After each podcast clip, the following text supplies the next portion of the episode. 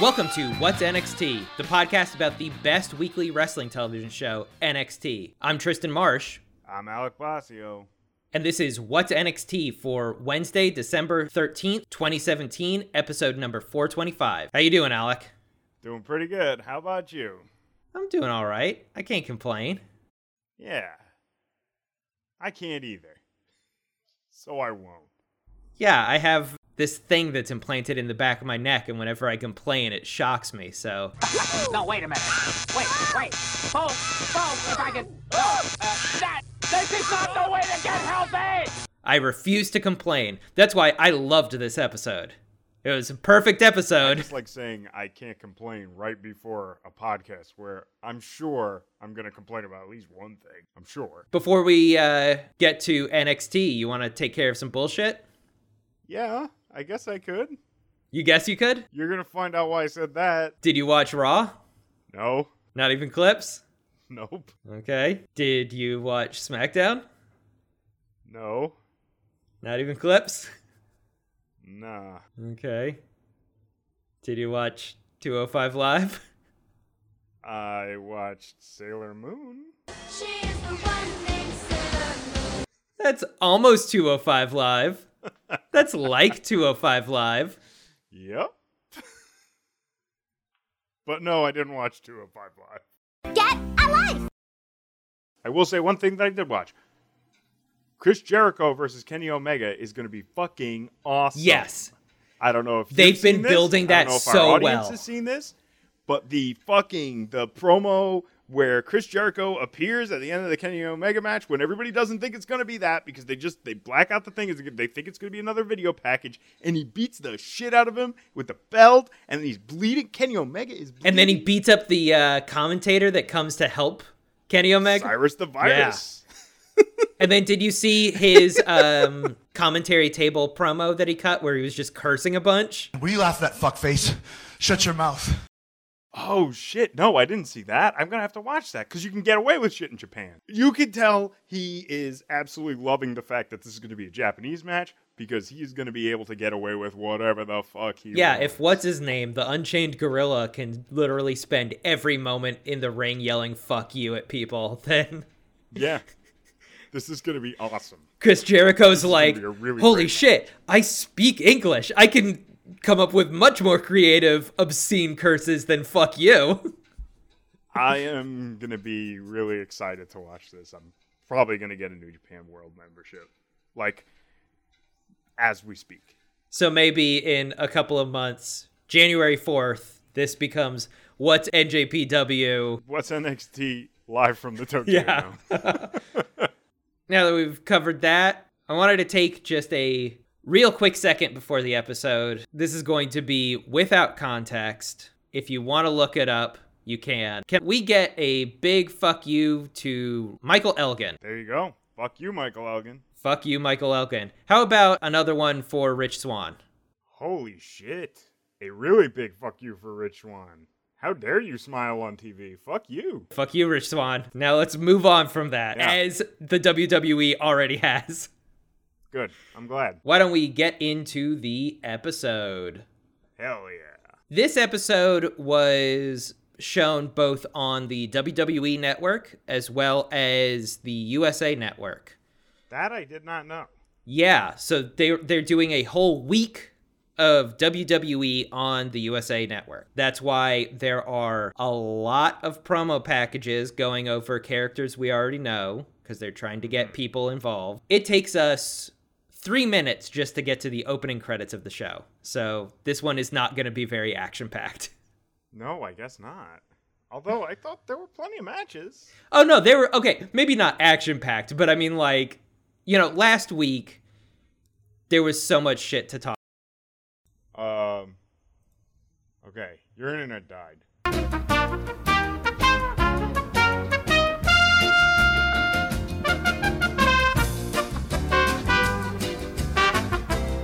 You know, net neutrality. Yeah. Oh, yeah. It's already kicked in. It's already happened. They had everything ready. They had one button that they had to push when it was done. Fuck the internet. Boom! Yeah. It's a good time to get back into reading books. Yeah. You know, the right. print industry is dying, and this is just what we needed. The F C C was like, how can we help them? You know, last week we had promos and we had matches and we had a ton of shit happening. And this week there's a lot of going over characters we already know what they're about. Okay, skip ahead fifteen seconds, skip ahead fifteen seconds. This first three minutes is all about Drew McIntyre and his injury, and I was like, I don't need to see this. This is great. I can save yeah. a lot of time. I was wondering why that happened, because I didn't know this also aired on U S A. That was the thing. The episode finally starts. Mauro is still doing his holiday theme. He says season's greetings. He says, it's beginning to look like another exciting episode of N X T. Sure. He calls the commentary table the three not-so-wise men. Happy holidays. We are the three not-so-wise men. Mauro Ranallo, Nigel McGuinness, and Percy Watson. Well, I'll agree with that. Especially Nigel. Oh, I love him. But yeah, no, I'll he agree. He doesn't understand a lot about the world. No, it seems like they're... This is probably part of his schooling. And then finally, talking about Aleister Black versus Adam Cole, he says, the visions of a dream match dancing through our heads, guys. What a collision tonight. He's really laying it on thick. Yeah, it's pretty, uh, pretty corny. But that's like what we expect, right? That's what we yeah, want. Yeah, and don't worry. Nigel has him beat later on during the women's match. But that, but that isn't corny. That's creepy. Oh, I'm thinking of something and totally different. Then we have our first match. It's the N X T Men's Champion Andrade Cien Almas El Idolo versus Fabian Aichner. Hell yeah. I like Aichner. And I like Andrade. I don't see a reason why this match could go bad. And it doesn't. Spoiler. Fabian Aichner comes out of the blocks like a beast. He's absolutely having his way with Almas. He hits his running top rope springboard plancha. He does a top rope tornado D D T, which looks really amazing, and finishes with a devastating looking power bomb. But Andrade Cien Almas kicks out. For a while, it really looks like Cien has completely... Mi- I almost said misunderestimated. Misunderestimated underestimated the compassion. Which is George Bush. Sure. For a while, it really looks like Cien has completely underestimated him. But when he goes to the rope for a third time, Cien pushes him to the outside, throws him into the stairs, and gets him back into the ring to hit the hammerlock D D T into the pin and gets the win. How did you like this match? I liked it a lot. It uh, showed off some cool Aichner stuff that I think he's really going to be well known for. The way that he does springboards by leaping with one leg up to the third rope is just completely insane. His, like, athleticism is top-notch, and also his uh, strength gets showcased, too, where he catches uh, Andrade out of something and just holds him in the air for a little while. A lot of fun. I also really loved Andrade's performance because he sold great. When he sold that tornado D D T, it made my heart light up. He got up on his knees, and he skidded, like, three feet and then, like, wiggled his head around. It was awesome. Andrade really... He he took it to the next level with uh, the selling in this match and the storytelling, too. I loved how cocky he was, only to get it smacked out of him. And then he woke up and took it took it seriously. It, it's really cool. It's almost like he had eight months of character development in like three minutes. Yeah, that's been happening a lot recently, where he finds something that he used to do in a match and completely turns it on his head. It seems like every match he's had recently, he's done something new where you're like, oh my god, I've never seen him think or react that way. It's really fun. Let's talk about Fabian Aichner. Mm-hmm. He's just starting out, but is already super promising, and commentary sure. clearly sees that.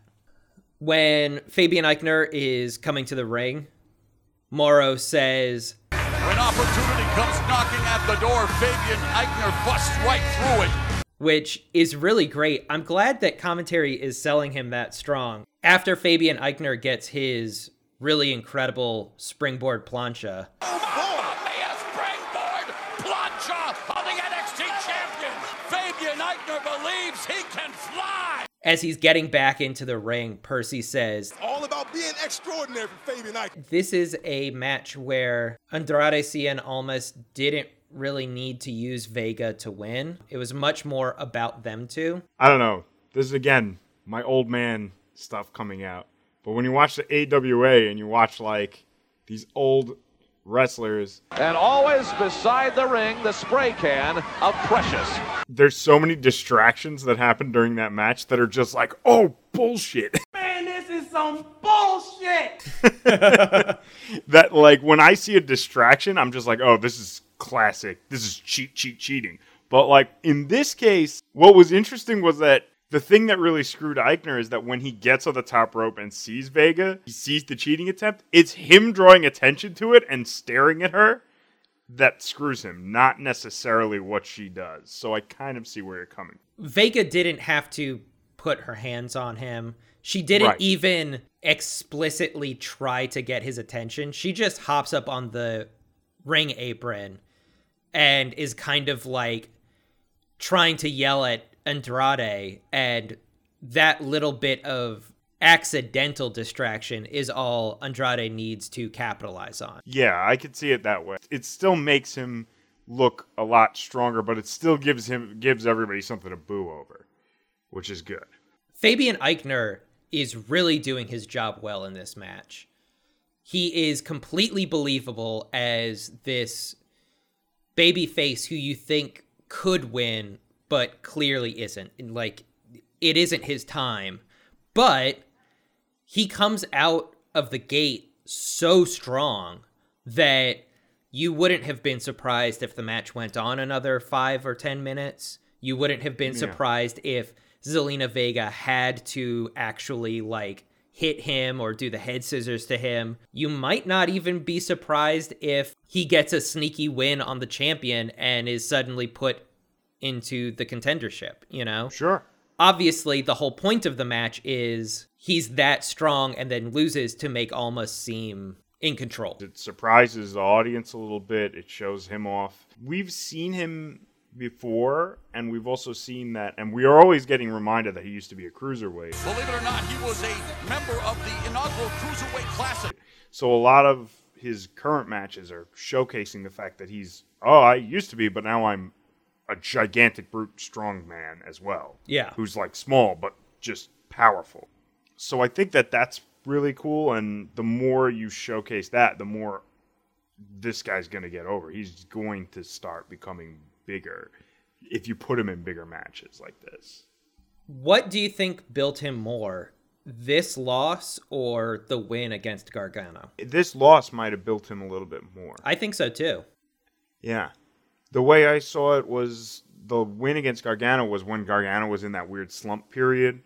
And this was, he could have won if he didn't make that mistake with Vega and like stare at her too long or whatever. He really could have won. He snapped Andrade out of being like too cocky, and it really made him look very good, even though he lost. And even though it's kind of a slightly cheap win on Almas's side, it has the same tint of the way he actually won the belt, which is he's just waiting for you to make a mistake. He actually is yeah. a strong competitor. Maybe he uses cheating to fast track his wins, but he can just wait for you to fuck up and capitalize on it and instantly win. After the Royal Rumble or maybe WrestleMania, they love to bring people up from N X T after those things. If they bring people up, I could see Cassius Ohno finally maybe being drawn into the main event, and Fabian Aichner could probably take his place. He's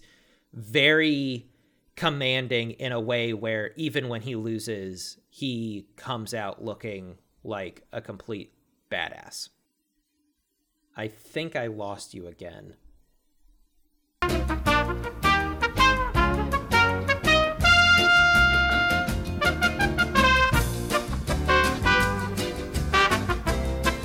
Uh, I'm gonna I'm gonna power cycle my uh, router.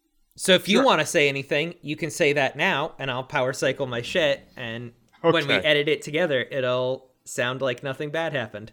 Yeah, I could see him filling that kind of role. I don't necessarily think that Ono needs to leave for that to happen, but I do think that Aichner can fill in all sorts of really interesting positions with regards to looking strong in defeat, and then also being a veritable, like a veritable, being a verified sort of real threat for certain mid-carders or even top card guys. He's, I think, also really good for the current fans because he's got so much athleticism and he's not afraid to do crazy dive moves, and he's like got a lot of experience with that. It's going to build his charisma just as he goes on.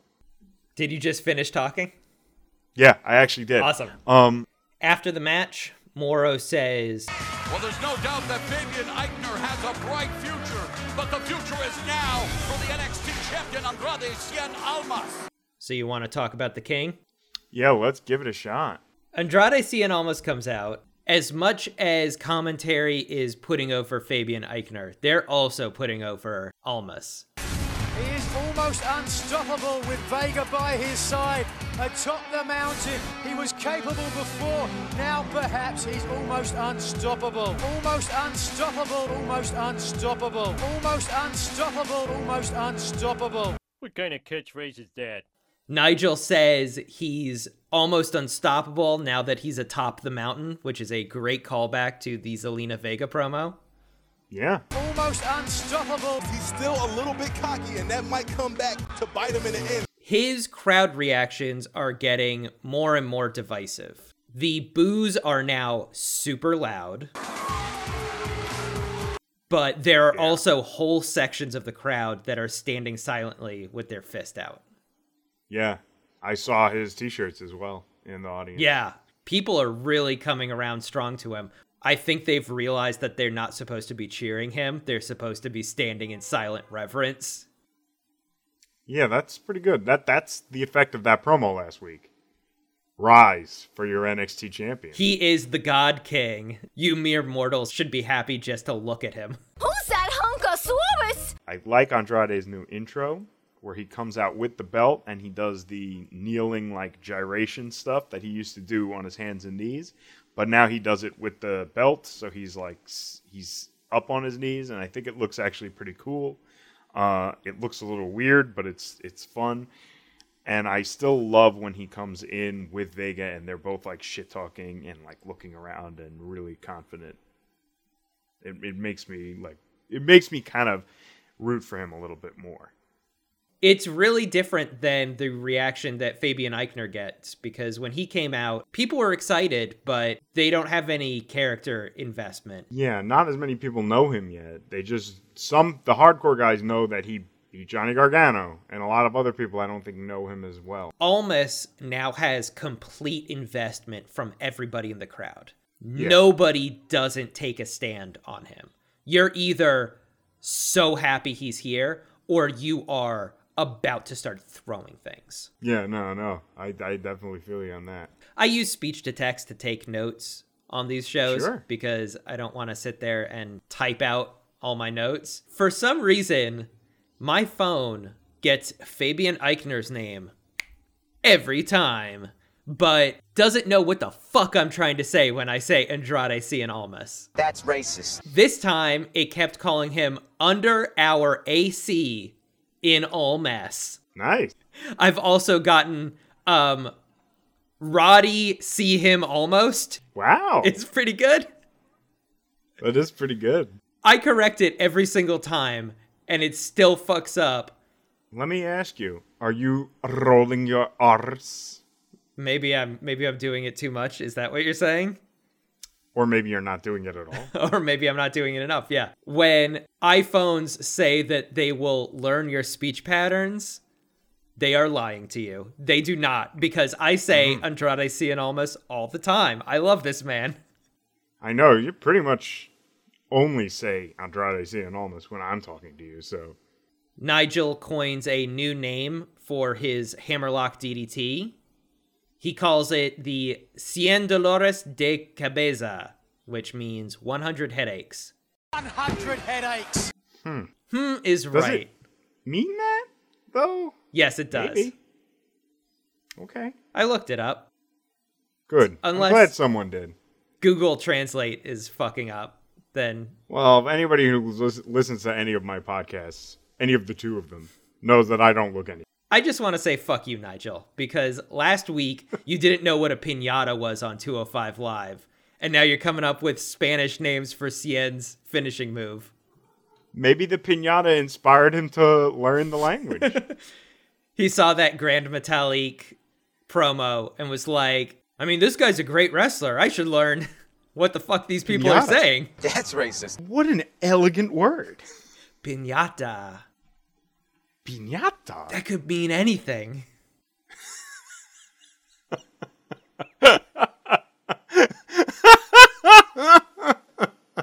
Yeah. That's pretty good. That's quite a story, Enrique. I like stories. I like stories about piñatas. Cien Almas gets the hammerlock D D T. I really liked two things about this. First, he hits this D D T, and he then does a full somersault over top to get into the pin position, which looked... Yeah, it looks pretty good. Really cool. Yeah. Why do not more people do that? That looks great. That's why he is El Campeón to N X T. This is this is a theme with you, because you also love those uh, the Bridge Northern Lights suplexes and stuff like that.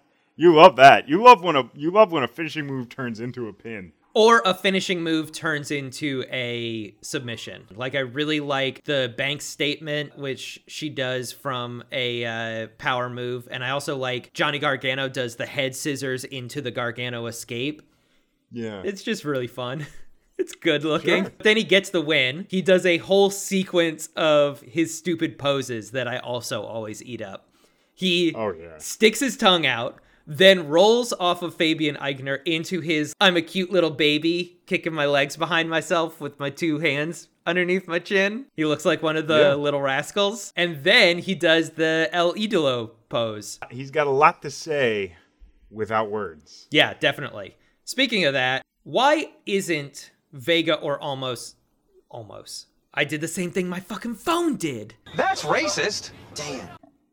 Yeah, there you go. Why isn't... Maybe you need to learn your speech patterns. Why isn't Vega or Almas talking on the mic at all this week?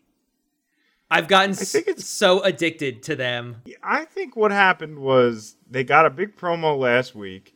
This week they're opening the show again, but with a match, which I also think is kind of weird, but whatever. I mean, I'm I'm eating it up. It was great. It was fun. Um, so I think that they just were like, well, you guys are going to not... We're not going to have time for a promo for this. I, I honestly think it was that simple because there was like a ton of extra crap that they put into this episode, which I guess is because it was on U S A. But but it was you know, all yeah. extra crap to get people interested in watching it on the W W E Network. And I'm like, you know what would really make them interested is if after Almas gets the win, Zelina Vega jumps in and is like, you fucking bald-headed idiot. You thought you could yeah, win? Yeah, that might be good. That might be good. I think it's just like she doesn't have that much to cut a promo on. Yeah, she could talk about Aichner, but then you're going to set up a storyline with Aichner, and he's not even in the contendership picture. And she can't really talk about the contender because we don't have one yet, so I don't know. She could have just been like, he's not fucking afraid of any of these doofuses. He's going to win against all yeah. of them. Who gives a shit, you know? Yeah, that's true. There was definitely an opportunity to do it, but I, I just... So now we have a promo from Sanity with gravelly old Eric Young's voice. Restless nights. Unfinished business. It starts off and he's touching the staples in Alexander Wolf's head. Yeah, I love that Alexander Wolf's head is the star of this promo. Alexander Wolf's beaten body is the star of this promo because he also has a gigantic neck brace on. His neck brace says, Takeover War Games was worth it, which you guys didn't even win. Yeah. And Nikki Cross is running circles laughing, but at one point runs up to him and starts like tugging on his beard. And he's like, fucking cut it out, you asshole. Yeah, he's selling it. It's pretty good. Killian Dane is just in the back chilling near some dry ice. So, you know, he's a super cool guy. Yeah. Now, War Games, the outcome was not ideal, but, but next week, we will finish what we started in Houston.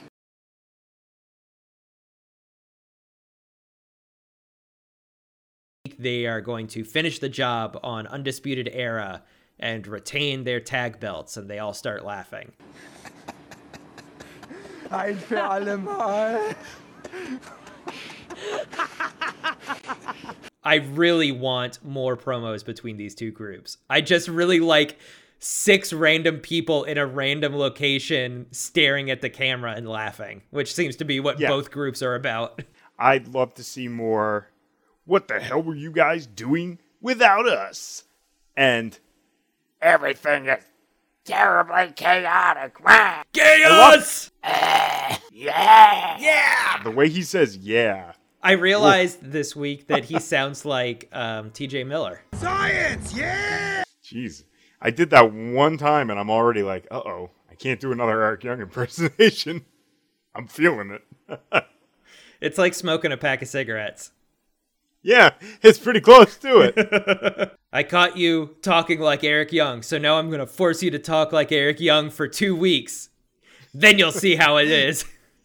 You're going to have to save this whole pack. Speaking of tag teams, this brings us to the next match. Oney Lorcan and Danny Burch versus the Authors of Pain. Loved it. I mean, well, I'm sorry. We were talking about the intro, right? We were talking about the intro to the match. Because I love that. I mean, I liked the whole thing, but I loved the intro. Okay. Donnie Blorch start off, and they actually have some really explosive energy. They're sure. hitting the Authors of Pain left, right, and center. Oney Lorcan at one point completely shuts down the Authors of Pain before Burch yeah. gets in, and they start doing some really weird tandem offense to the two corners that looks really fun. Yeah, I got shades of Street Profits. Just in case there weren't Street Profits in this episode, I was like, oh, oh, good. There's Street Profits. It's just not the ones we expect. However, when the Authors of Pain respond, Oney takes the Death Valley Driver into the turnbuckle. Looks like he broke his neck in the process. Then mm-hmm. they both take the Super Collider, and Oney Lorcan gets the Last Chapter, and A O P take the win. This is a one and a half minute match. I timed it. So yep. I literally told you everything that just happened. How did yep, you like this match? It. I actually still liked the match, even though it was a total squash. I thought it was a lot of fun. Um, everything except for the Super Collider was really good. I fucking hate the Super Collider. I think it's probably the dumbest tag move in the whole world. Oh, yeah. I like the Super Collider. They gingerly tap them up against each other, then do a power bomb. It's so gingerly. I was watching this episode with Chuck, my roommate, who doesn't watch wrestling, and he was like, wow. No, it's the Super and I was Collider. Like, I, I, well, I can't argue with it. It's also got such a weird name because it's not on yeah. theme. No, it's like science fiction, right? Or whatever, or like physics. Named after a, a you know, the way that you find new subatomic particles, and everything sure. else of theirs is about writing. Whatever. Everything else I really liked. I loved the Street Profit segment where uh, one and two just kept bashing into the, the Authors of Pain in opposite corners, bouncing off of each other. I thought that was really fun. The Authors of Pain, you know, coming back, I thought it wasn't too ridiculous because it was just like, it's a matter of time. When is it going to happen? And then when it does happen, you're not like upset about it. You're just like, okay, I figured this was going to happen. Best part of the match was the intro when Oney Lorcan comes out and holds up the one for about, I don't know, forty-five seconds waiting for Danny Burch. I feel like we get a full loop through of Oney Lorcan's theme music while he's just standing there hunched over holding his hand up in the air. And then Danny Burch comes out and puts up the V for the Victory two, two fingers. You have to trust me that I called this before they made it clear, but apparently Donnie Blorch has a name now. We basically decided that their tag name was Donnie Blorch. Donnie Blorch. Ooh, I like Donnie Blorch. They come out, they're holding up the one finger and the two finger, and I write in my notes, oh shit, they should be named like one two or one two punch. And then everybody in the audience starts chanting, one, two, one, two. So I'm like, oh, fuck. That's what their name is going to be. And then Percy says, it's going to be some fist flying tonight. Talk about a one two punch. Oh, fuck. Nobody's ever going to believe me. They're going to think that I watched this fucking T V show and saw that happen. And then after the fact was like, I'm going to take credit. But I called it. We didn't say no. that. I, I'm sure we did. No, we said bald punch. Oh my God, but I thought I was like one, thing one and thing two or whatever. Because they you definitely didn't. When he comes out holding up the two, I thought that was the best. You definitely didn't oh, say shit. thing one and thing two. Although that would be pretty good too. Have a cat in a hat yeah. theme. Yeah. They're going to change their uh, they're going to change their ring gear. They get the thing one and thing two t-shirts that everybody gets for their kids on vacation. Yeah. No, it's onesies. It'll just be onesies. They're just going to wear red onesies. So that they will definitely look like gigantic babies. Oh, yeah. Oh, yeah. There isn't a lot to say. This is a no. one and a half minute squash match. Afterwards, commentary spends about five minutes making fun of them, making stupid writing and chapter and page and book puns about how badly Oney Lorcan got fucked up. Finally, that last chapter closed the book because there was no more to read. So many pages of pain have already been written. What does the future hold for A O P? Yeah, I was, I was eating dinner, so I was not paying that much attention. It got a little stupid. I can't wait for one two Punch or one two or whatever they're going to be called to start winning. Uh, I think it's going to be really fun. I also think that this is the perfect time to have them lose a bunch. Oh, yeah. Because otherwise, once they get that chemistry in and they start, like, getting a win, you, you gotta, they got to fucking skyrocket because everybody loves them. They're like Street Profits for people who don't like to laugh. They're like the serious tag team of this tag team division. Yes, they're probably, actually, honestly, they're probably the only serious tag team. I guess the Ely brothers, I mean, they can't not be serious because of those faces. They just can't, they can't smile. And also the Authors of Pain, who were weird paramilitary neo-fascists. I feel like the way that they trash talk everybody at the end, being so, like, really goofy and you never can understand what they're saying, I just, I don't think that they're serious enough. Also, they're Teenage Mutant Ninja Turtle frog helmets or whatever the hell those things are. Drug dealers are dorks. Don't even talk to them. Cowabunga! And Roderick Strong. I mean, come on. There's so much not serious about the Authors of Pain. Uh, you know what I want to see, I just realized? Yeah. Eric Young mm-hmm. versus Paul Ellering just doing a gravelly promo. Oh, okay, good. Yeah, like a vocal thing.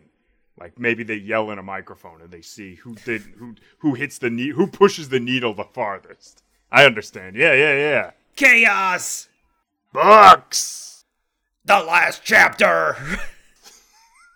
Oh yeah, that's better. Yeah, he should say that. He shouldn't say books. Yeah, books.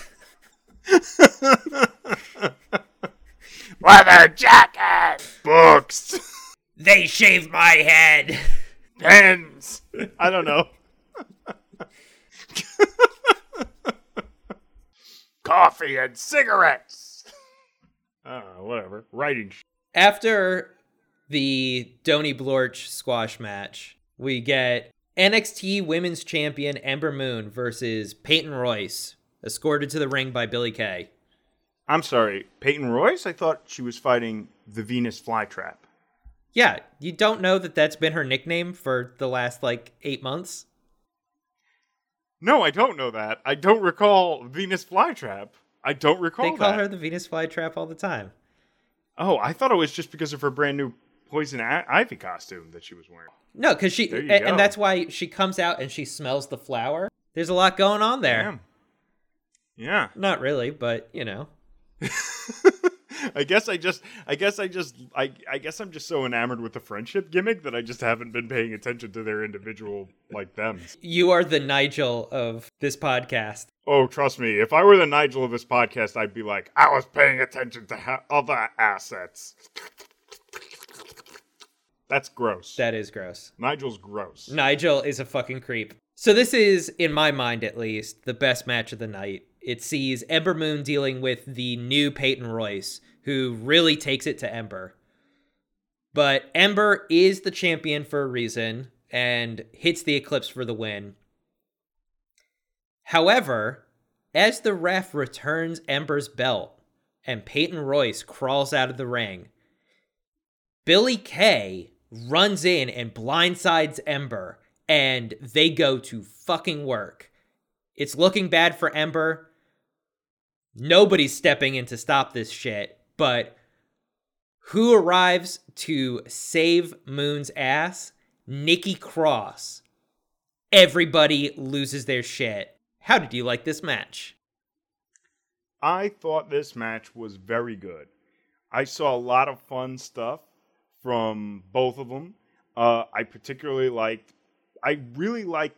I, again, I was watching this with Chuck, who doesn't watch wrestling, so I loved being able to show him moments where Peyton Royce was clearly being an excellent wrestler who was demonstrating that she did not know how to be a wrestler. That's like her great gimmick. Like when she misses, she misses her spinning kick right in the right in the early part of the match, and she the way she reacts to that by like l- pretending to lose her balance and like get frustrated. That's fantastic. I loved also when she shouted, "I hate you" at Ember Moon. I hate you! Um, I'm sure the feeling is mutual. Spinning back kick. Okay. And a step up into get rid of the arm by Moon. Before just smacking her. I thought that was amazing. It was just really visceral and fun and perfect. Ember came out looking really strong, beating Uh, Peyton, which was great. I liked also the the way that Ember was able to get out of everything, the way that Ember was able to be very competent and show, yeah, I'm I'm just a really good wrestler and I'm able to win no matter how much you hate me. I thought it was good. They're continuing the Peyton is strong slash Peyton is still Peyton dynamic of matches of hers. She starts the match and she's hitting some really impressive strikes. There's this small moment that I really liked. Ember Moon hits a top rope plancha and Ember picks Peyton Royce up to roll her in the ring. Billie Kay is holding her hand. You can see that her hand gets pulled away. It seems like feeling Peyton's hand getting pulled out of hers is kind of what lights a fire under Billie Kay's ass to actually get involved in this match. Ember Moon kicks Billie Kay off. Peyton Royce responds to Ember Moon kicking Billie Kay off of her with a six one nine. And I was just like, oh shit, that is a athletic kind of move that we have not seen her doing. She also hits this really amazing kind of V-trigger-ish like move. And she's just looking more and more like a strong competitor in her own right. But then on the other hand, when Ember kicks out of the P-trigger... I like that. P-trigger. That's what causes her to have her classic temper tantrum. She starts screaming. Mauro, for some reason, says that conniptions usually aren't in her arsenal, which is a total fucking lie. A conniption fit not usually a part of her arsenal, though, Nigel. This is how every single fucking Peyton Royce match happens. If she would probably focus... just a little bit more, she would be on Ember Moon's level. But it's the fact that she isn't quite focusing enough. Like, she's doing these impressive things and has no follow-through. It's like she's prepared to, like, do the thing, and then she does not know. She has no experience. She just does not know what to do. She doesn't know the next step. She's also really good at selling. At one point... Ember Moon, I think, gets a strike to her head, and she goes completely wobbly. Yeah. She's like made of noodles. She, it really looks good. She doesn't even fall down, but like she sells it as like her central nervous system has just completely hit a hard restart, and like she's like just barely able to keep on her feet. Yeah, the way she sells even at the end I thought was impressive when the two of them are beating up on Ember. She's still like trying to show like, no, no, no, guys, I was in a big fight and I'm still kind of woozy. Yeah, she keeps that up. especially after the Eclipse, which Peyton Royce sells like a fucking monster. She she takes the Eclipse and then starts flopping around like she's a fish out of water, to the point where Ember Moon has to like drag her back into the center of the mat because she's flopped like five feet towards the edge of the ring. Yeah. It's pretty it's pretty it's pretty impressive. Um Now that we've talked about that, let's talk about some of the crowd reactions to Ember and the Iconic Duo. Mm-hmm. What did you think I... of Ember Moon's reaction on her entrance? It was interesting. Did you hear a boo? No. I heard a boo. You heard a boo, because I was going to say that I really liked how loud her crowd reaction I, was. No, I I agree. I think generally everybody was popping for her, but I heard at one point, I think it was right after she flipped the hood off, I heard like a, uh, and I was a little shocked because I thought she was coming out of the slump. Again, I got I owe a lot to Chuck this episode. I should have him watch with me all the time. He would lose his novice charm, and then I and then and then it would be no point. But uh, part of it was also he was like looking and he was like, okay. Who's she? And so I told him, and I'm like, okay, she's a werewolf, and this and that. And he was like, okay, yeah, I'm definitely getting werewolf. And then when Peyton Royce and Billie Kay come out, he's like, oh, I get them right away. Like, that's the thing. You don't necessarily get Ember right away. So it's kind of important that people really pop for her, because that's, you know, necessary. When you don't get someone right away, you got to have the crowd to guide you. The last few weeks, I've been super worried because I've been like, they're keeping her off of T V too long. Um, you know, she's going to look like she's just holding the title belt until whatever, or because Ember went moved up, not on her own strength. Mm. She showed up, and I thought people would have soured on her more. The crowd is really loud for her. Yeah, they do like her. Overall, I would say, yeah. There, there's no there's no question Put about some it. of my worries to really rest. Surprised. Billy and Peyton come out. People are still like, Iconic Duo, baby. I want those fucking I love Billy, I love Peyton shirts. Yeah, these guys yeah, are well, great. They, they they really like them together. And they, they've gotten big pops in the past. What was so weird was how much that turned into booing. Yeah. It does become Even in boos. The beginning, when Peyton lays down on the rope, people are booing. They never boo at that time. I think that they're finally starting to get over actually as heels instead of just fun characters. That is really great. And definitely after tonight, they will they have taken a step towards that heel position. One person who hasn't given up on the Iconic Duo as a face team is Izzy. Of course, her dad hates them because he clearly is a strict adherent to heel-face dynamic. He's thumbs down booing, and Izzy is like, yeah, Iconic Duo. I, I like these people. I'm really glad that a father and a daughter are sharing such a lovely common interest in wrestling. But I feel like this is going to start being like, this is going to take the place of a political fight at their Thanksgiving table in a couple of years. It's not even going to be that long away. I think it's probably going to happen at Christmas, where he asks for the wish list and Peyton Royce's shirt is on there. And he's like, well, I'm not getting you that. You are a Bayley fan. You are a face fan. You will always be. That's how we do it in this household. Yeah, but she's getting older now, Dad. Bayley's not cool anymore, Dad. Bayley gets booed. Dad. As long as you live in this household, you cheer faces at boo heels. Oh, I could see even better. I could see her opening the, the present under the tree, and it's a fucking, like, Ruby Riott. I guess maybe Ruby Riott was a face while she was on N X T, not anymore. She opens the, bo- the, the box under the tree, and there it is, and she's like, damn it. Just wanted to give a shout out to my boy, Nigel, here, real fast, before we transition away from this match. Holy shit. how are you going to talk about J-Lo that much? What the hell? We were laughing. We were cracking up. Like, why? What? She is one half of the most iconic duo in N X T history. Sports Entertainment's J-Lo, if you want. I guess means that they're each half of a J-Lo. And then he starts...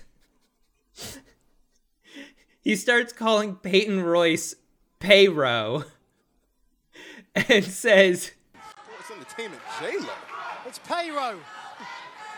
Don't be afraid of the rocks she's got. She's just Payro on the block. Don't be jealous of the rocks she's got. She's still just Payro from the block. Oh, Payro. That makes sense versus what I was saying, which was pay low. Yeah. I think I think it's supposed to be Payro. I'll probably still include your very funny pay low uh, Sabatelli and Moss joke. Pay low?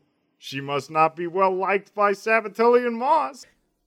Of course. I, I think it's really good. A plus. Mauro claims that Peyton Royce is drumming on Ember Moon's back animal style.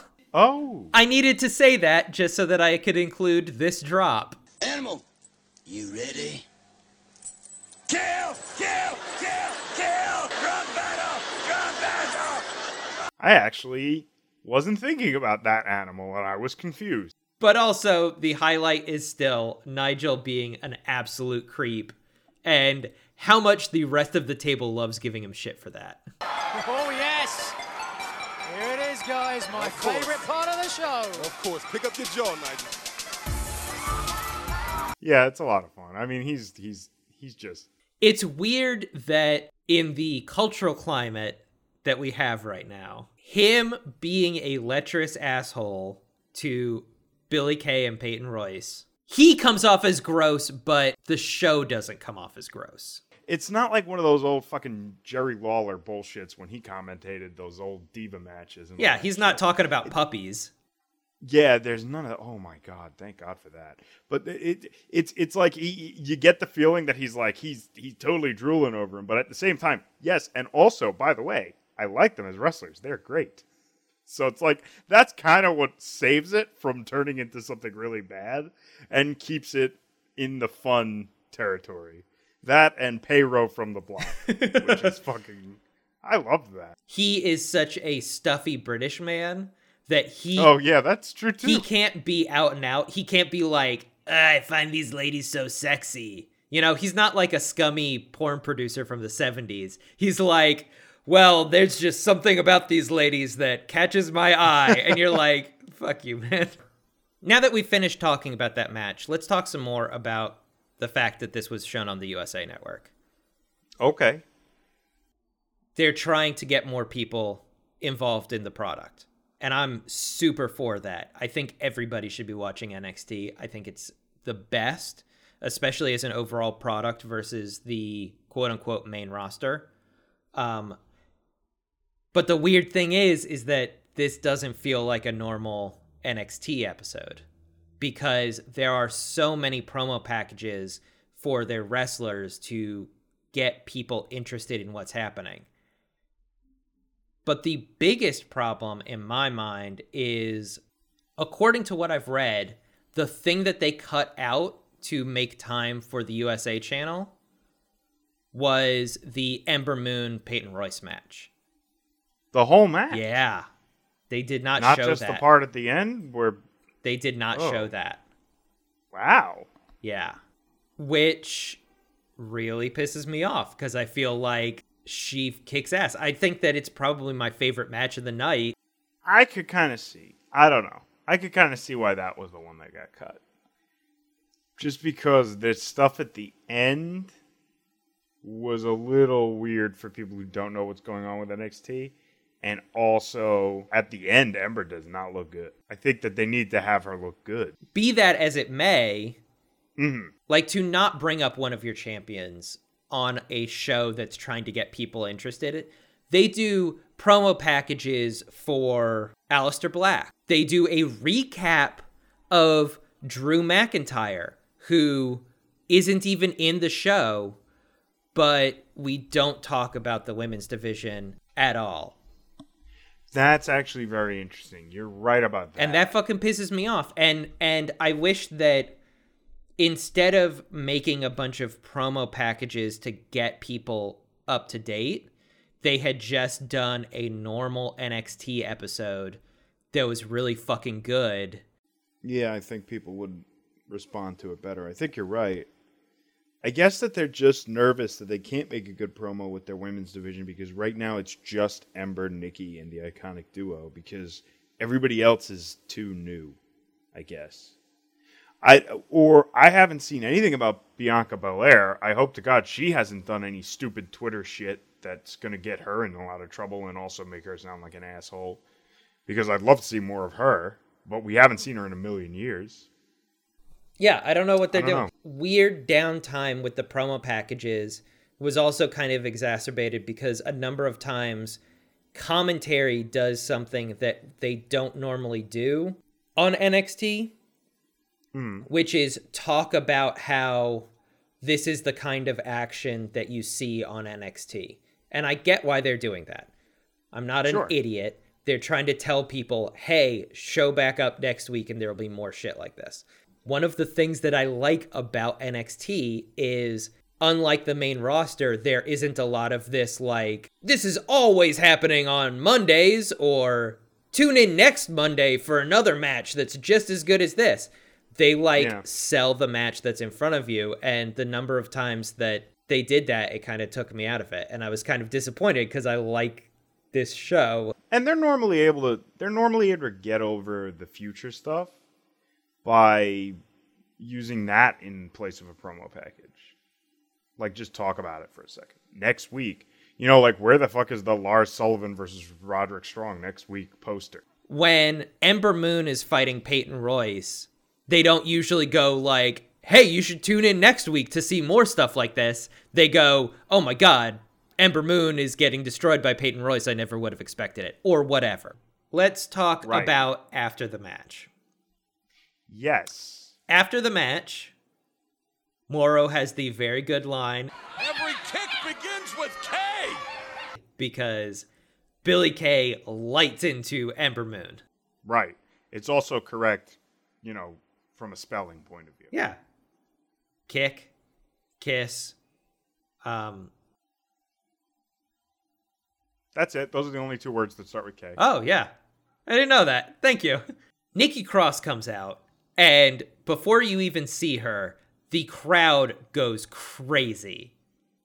Oh, yeah. They are so Everybody excited. Nikki Cross. There's no music. Nikki Cross just shows up. Here's Nikki Cross, the unhinged Nikki Cross. Sanity, sinister sister Nikki Cross. A banner burn banshee is here. But why? She clears the ring of the Iconic Duo. She's doing her crazy lady vamping, but then she sees the belt. She stares at the belt. She stares at Ember. Ember is still on the ground. What's she gonna do? Pop quiz, hot shot.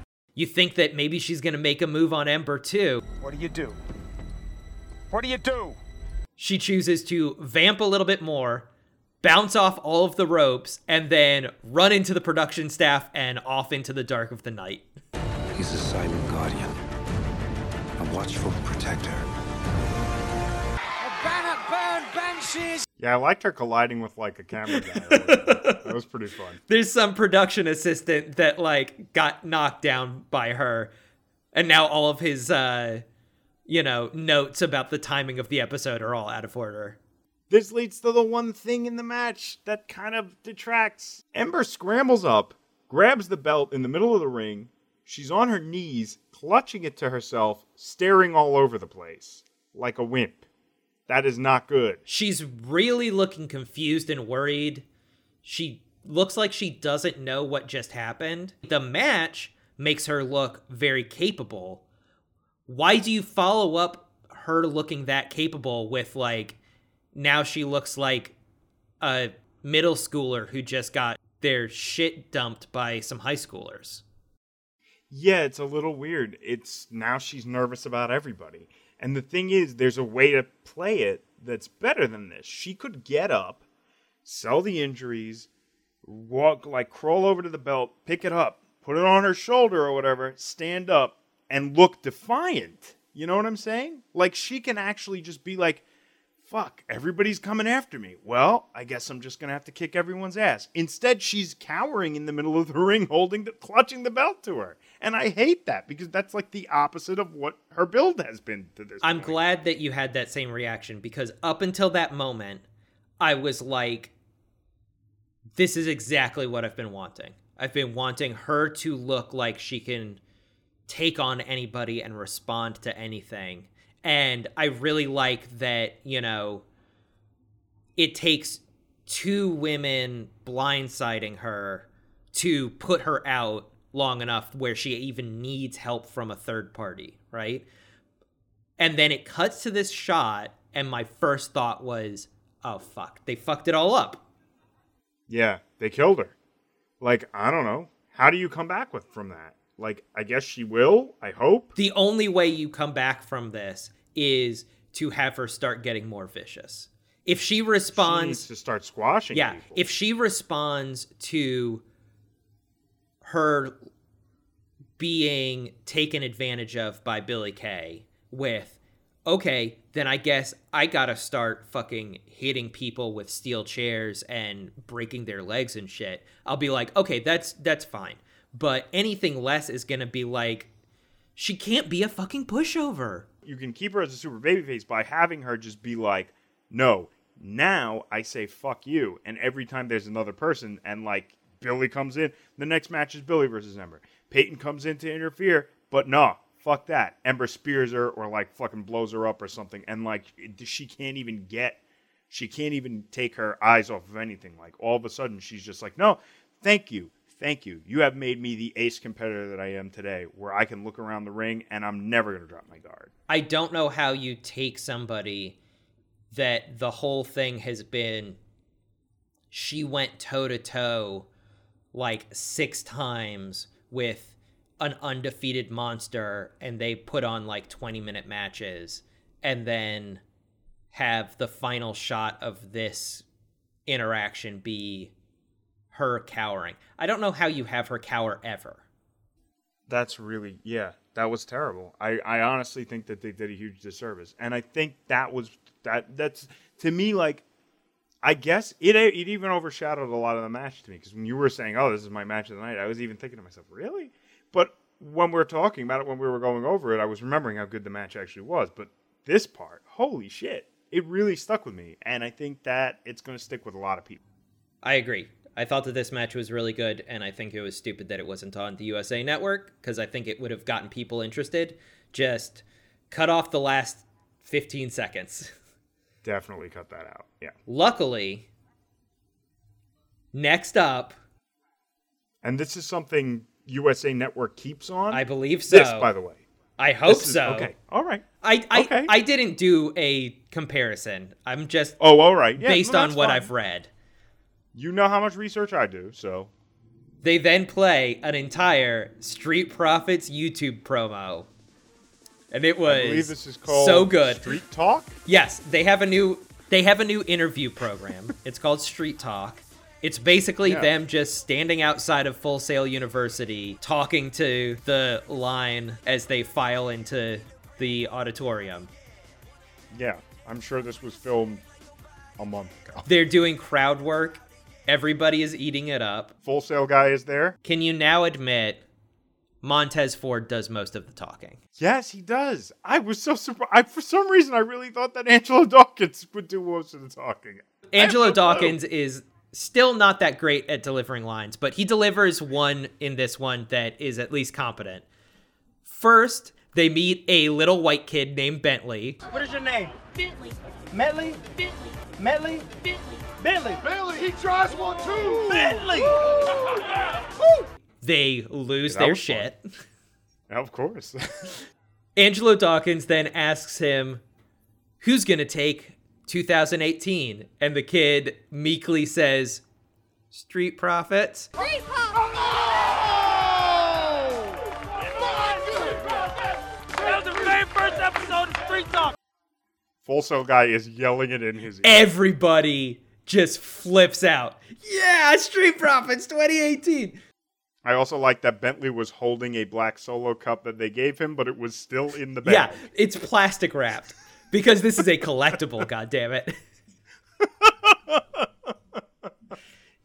He's going to sell it on eBay in twenty years to pay for college. Yeah, Montez Ford's going to sign it. After that, we get another shadow sequence. It's finally revealed that it actually is Shayna Baszler, but we all fucking what? knew that. I didn't expect... What? Shayna... What? Yeah, what? it's Shayna Baszler. What? You don't get it? Because she's... Oh, I understand. Okay, so you know how it said soon? I thought it was... Yeah. It said soon, right? Right, I remember but that. But then the O's, what were the O's? Oh, they were spades. They were spades. And Shayna Baszler, you might have missed this. Shayna Baszler, um, she has spades all over her ring gear um, because oh, really? because her nickname, you see her nickname. Yeah. Okay, nickname, yeah, sure. Is the Queen of Spades. Fuck, okay, that's pretty deep. And that's very difficult to actually get. I thought it was just going to be a gardening-based wrestler. You, you oh, so you're not gonna go for the obvious David Spade joke that everybody on the internet has made. I'll pretend that I was smart enough to come up with that joke and that I overlooked it because it was not up to my standards. I don't reference Joe Dirt on this podcast, Tristan. That's right. That's even though I do like Joe Dirt, it was actually yeah, this is obviously Shayna Baszler. Also, again, after the episode last week, they posted an image to their social media. That oh, yeah, that's right. You did. Yeah, you told me that. In the U R L, it said Shayna Baszler exclusive. So really firing on all cylinders, W W E. Yeah. No, you're right. I totally forgot. I'm really that. glad that you both wasted our time and fucked it up. Yeehaw! So this brings us to the final match of the night. It is Adam Cole, baby. Adam Cole, baby!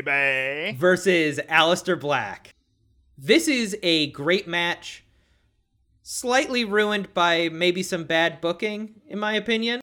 This was not a good finish. The story is Adam Cole's hubris repeatedly getting in the way of him getting a fairly easy first defeat out of Aleister Black. He gets yeah. Black down multiple times, dodges the Black Mass, which only one person has been able to do in the past. The best wrestler in the world. The Velveteen Dream, obviously. Yeah, but it's, we don't even need to say it. We don't need to say his name. Oh, but we will. Say my name, say my name. Velveteen Dream. And outperforms Black at almost every turn. But chooses to vamp and do the Adam Cole baby chant instead of getting the win. Finally, Black is incensed and explodes on Cole. And Cole takes the pin with the rest of Undefeated Era never showing their faces. How did you like this match? I loved it.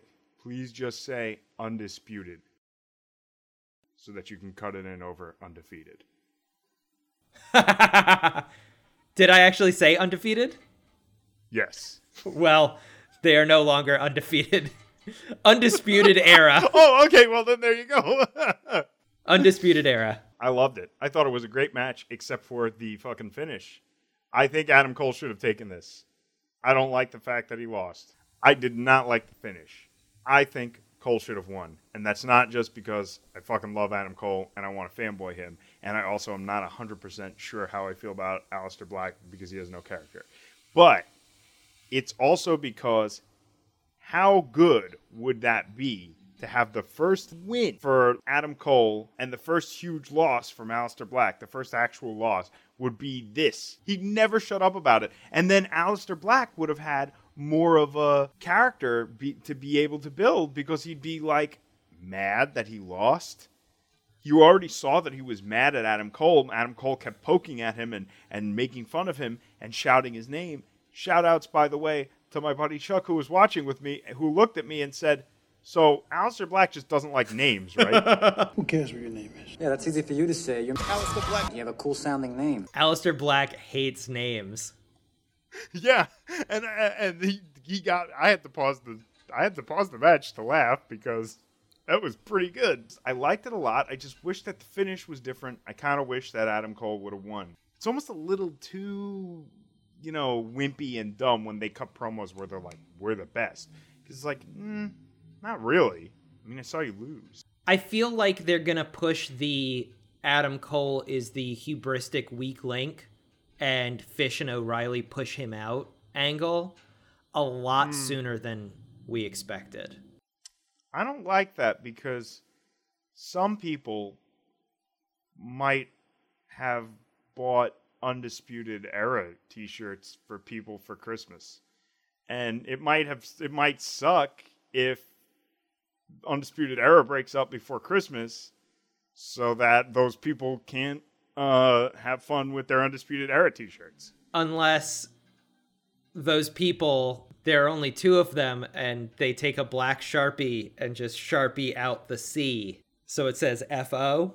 That's pretty good. But it isn't as good. I hope that they don't I really, yeah, break them I want to see this. I want them to be together for a while before the breakup happens. I was kind of hoping that um, everybody could just jerk off all over themselves and Roderick Strong would lose to uh, uh, Lars Sullivan and then join or something. I don't know. I just kind of wanted everybody to have a fun time. Before we get deeper in that, because I feel like there's a lot more to talk about, let's um, talk about this match a little bit. It's a really fun match, even from the get-go. The entrances happen. We get Shock the System, and Adam Cole comes out with Bobby Fish and Kyle O'Reilly.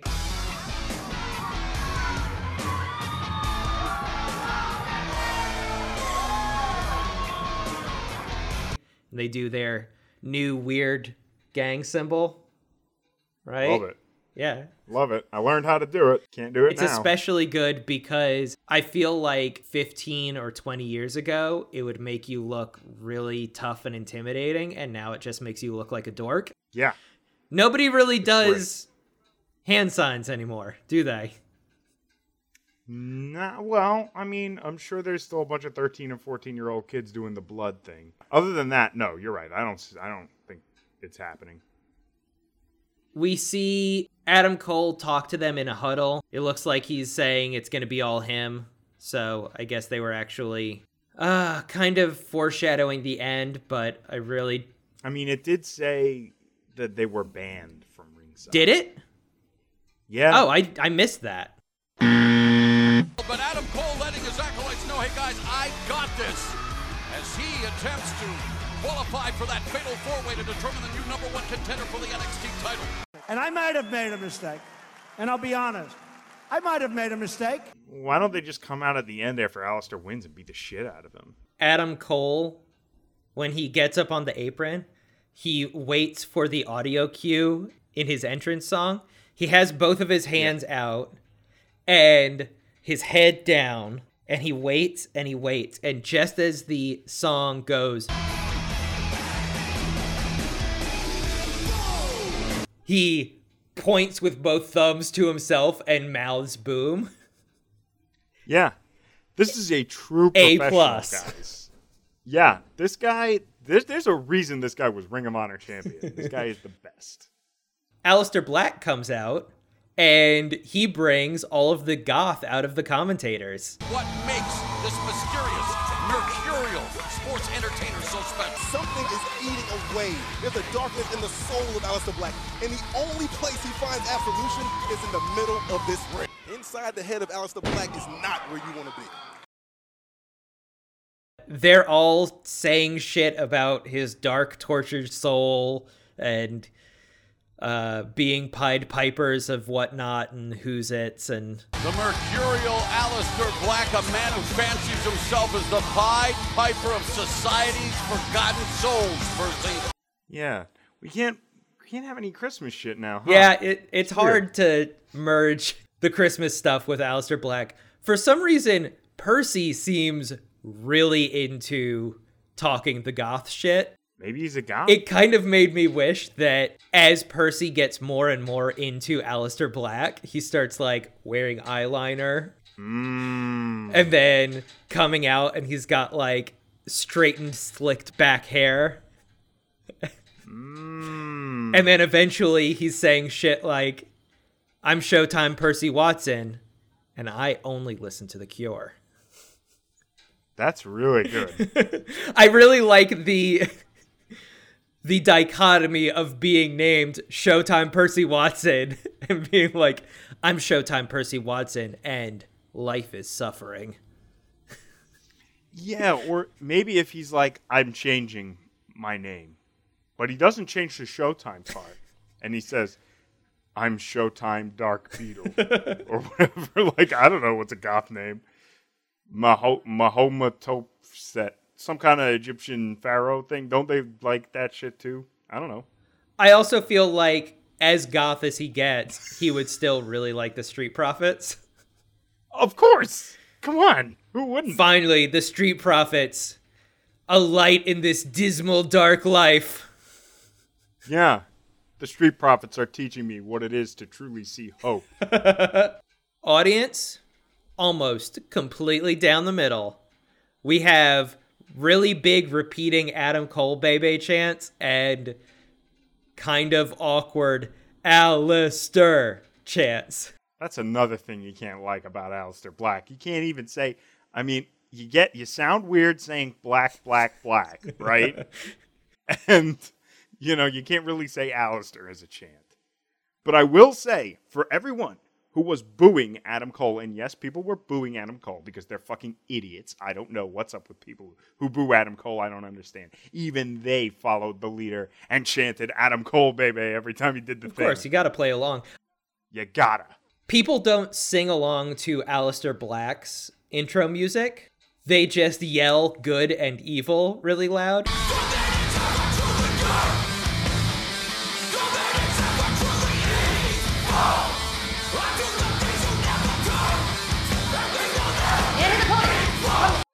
they don't, I don't think that everybody knows what, you know, unless they buy the shirt, yeah. I don't think that they know what the lyrics actually are. Good. Evil. Yeah, equal. Hey, it's like I got the band right here.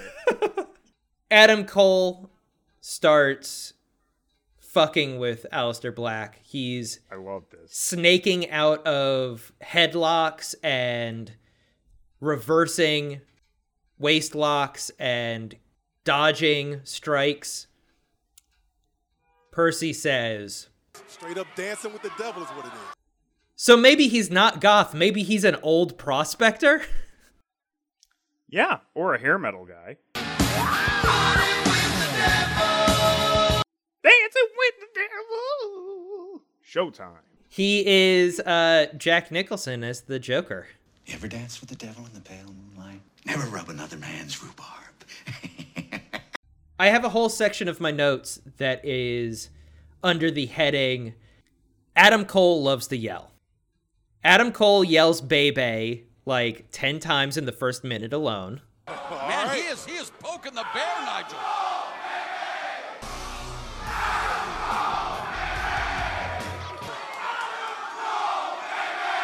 Everything he does, he backs up and yells Adam Cole, baby. Yes. Some of it is impressive. Some of it is just normal shit. Some of it is stupid, like slapping Aleister Black a bunch of times on the back of the head like a little child. You keep thinking that the audience is going to start souring on it. They do not. Why would they? It's a gift from the heavens. I feel like the best thing about this is I think that a television viewer probably starts souring on it because they aren't a part of the audience. I at least did. I was like, okay, this is enough. You're doing this too much. But wait, the audience is... Did you not say it every time he did it? In your living room? No, I did not. Oh, that's the problem. You were supposed to do that. That's what I did. I had a great time. Even better was I was watching it next to somebody who didn't do that. And they were looking at me. We come back from a commercial, and Adam Cole has Aleister Black in a crossface. And all Adam Cole is doing is yelling into Aleister Black's ear.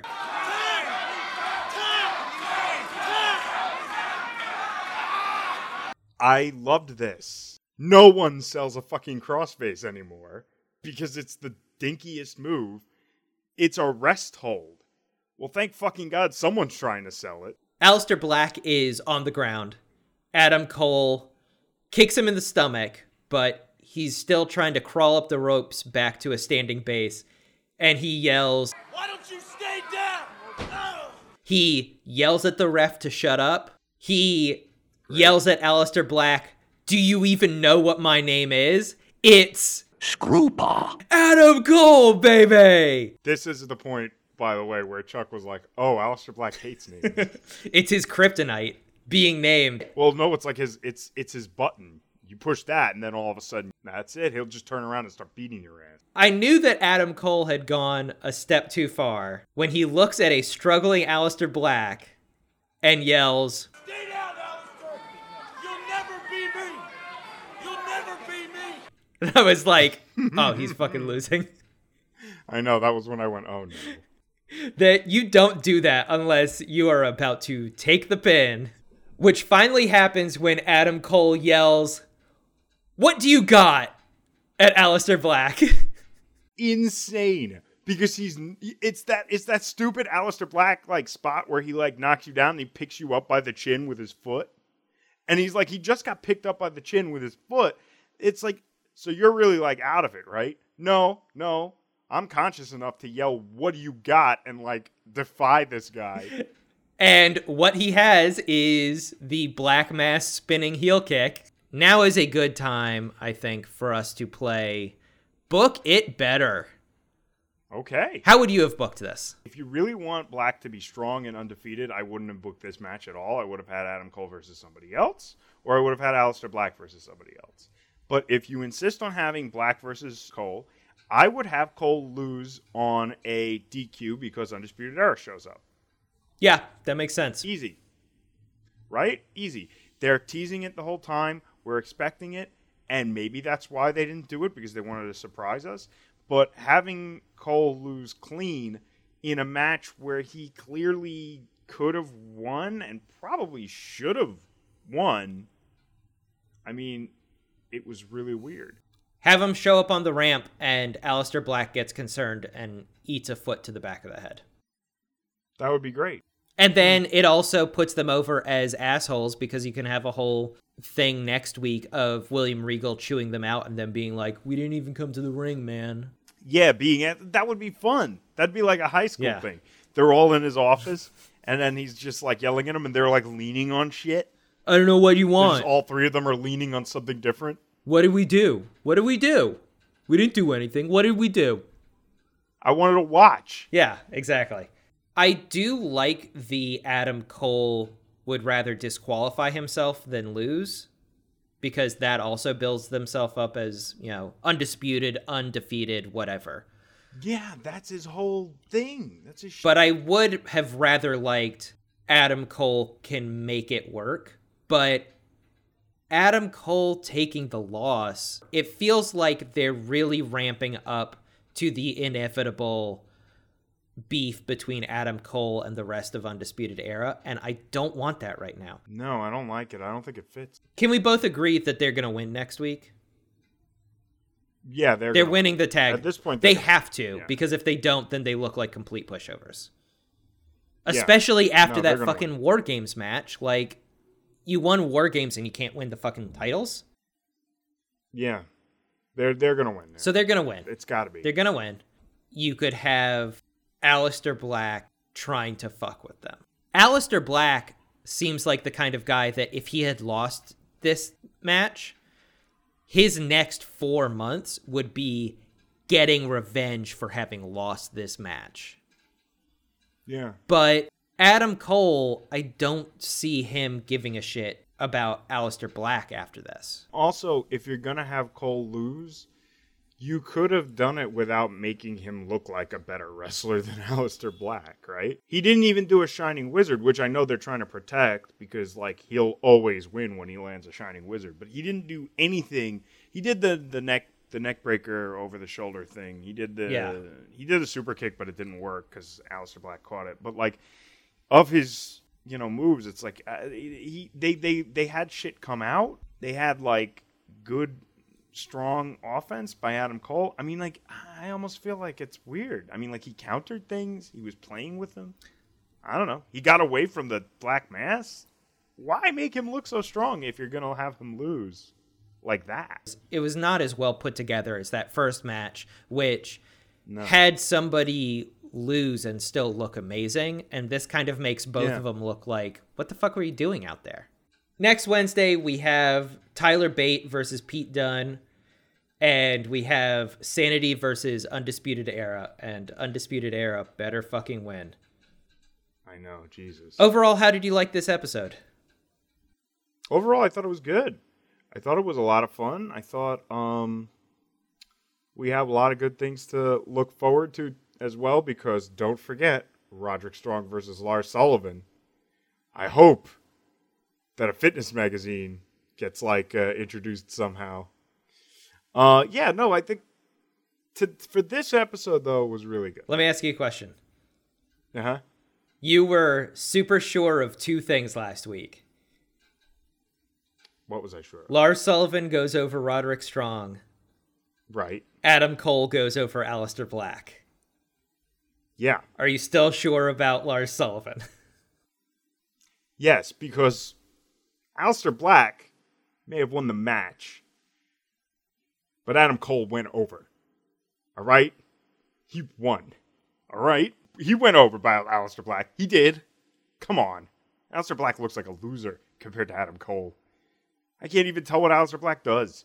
I already forgot what his voice sounds like. Come on. Those two weird endings, I was like, oh, that kind of sucks. You know, obviously this isn't the greatest episode of all time, but also, this episode was crafted specifically to be an introductory episode to other people, so it probably wasn't for us. Mm. How do you think that this would have worked as an introductory episode? Well, you were watching it with I, your roommate, Chuck. Yeah. I would say it actually works pretty good as an introductory episode. Um, I think... Do you... Do you think that maybe they mic up the crowd better for this one? Because, like, in the past, we never hear the boos being as loud during, like, Peyton Royce matches, or even Andrade doesn't get booed as loudly as he did this time. And we were saying it as if it was, like, a natural progression thing, but I'm, I'm almost wondering if they were conscious of the fact that people were going to be watching this for the first time. They were like, well, they need to know who's bad. I don't know. Because that was very clear to, to Chuck, who was bad. Do you think that they were sweetening up the crowd sounds? I don't know. There's a chance. I don't know. Because that, that's part of an introduction. I think that's actually a big part of an introduction thing. So it could be they were doing something like that. Because that worked really well. Assuming you already like wrestling a little bit. Like, if you're watching SmackDown and you're like, well, why would I watch N X T? I think this is actually a very good intro to the show.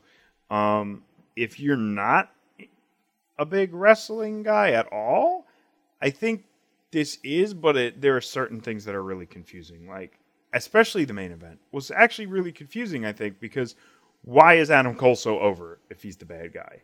I think that this made me wonder if there might have been other people's fingers in the product since it was on T V and not mm. streaming, because...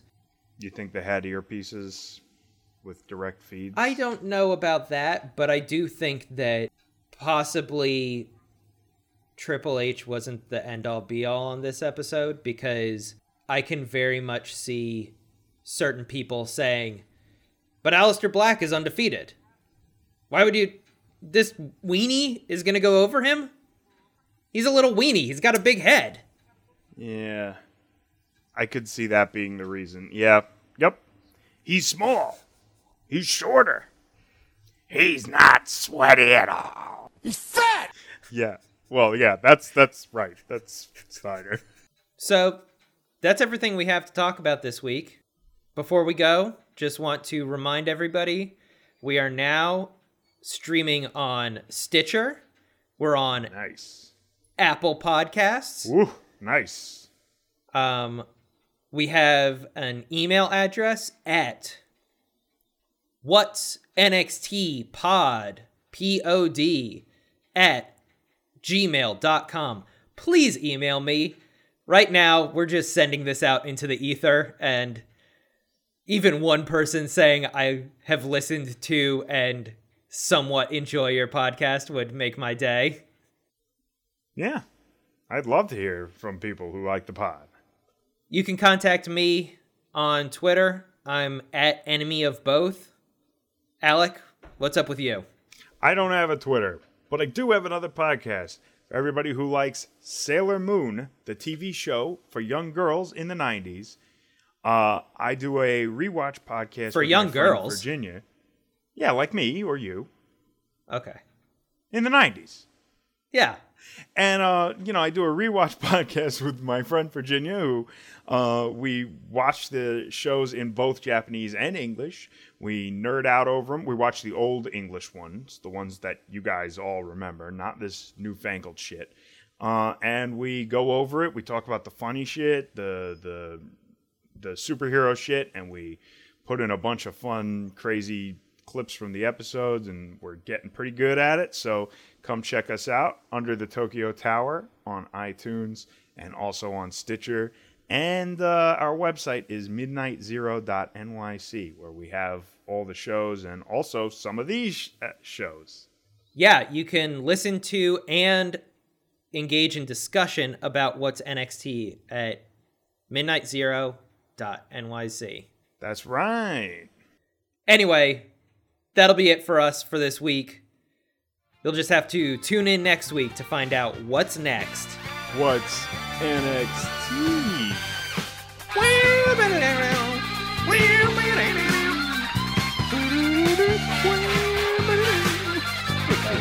Okay. Yeah. Let's go.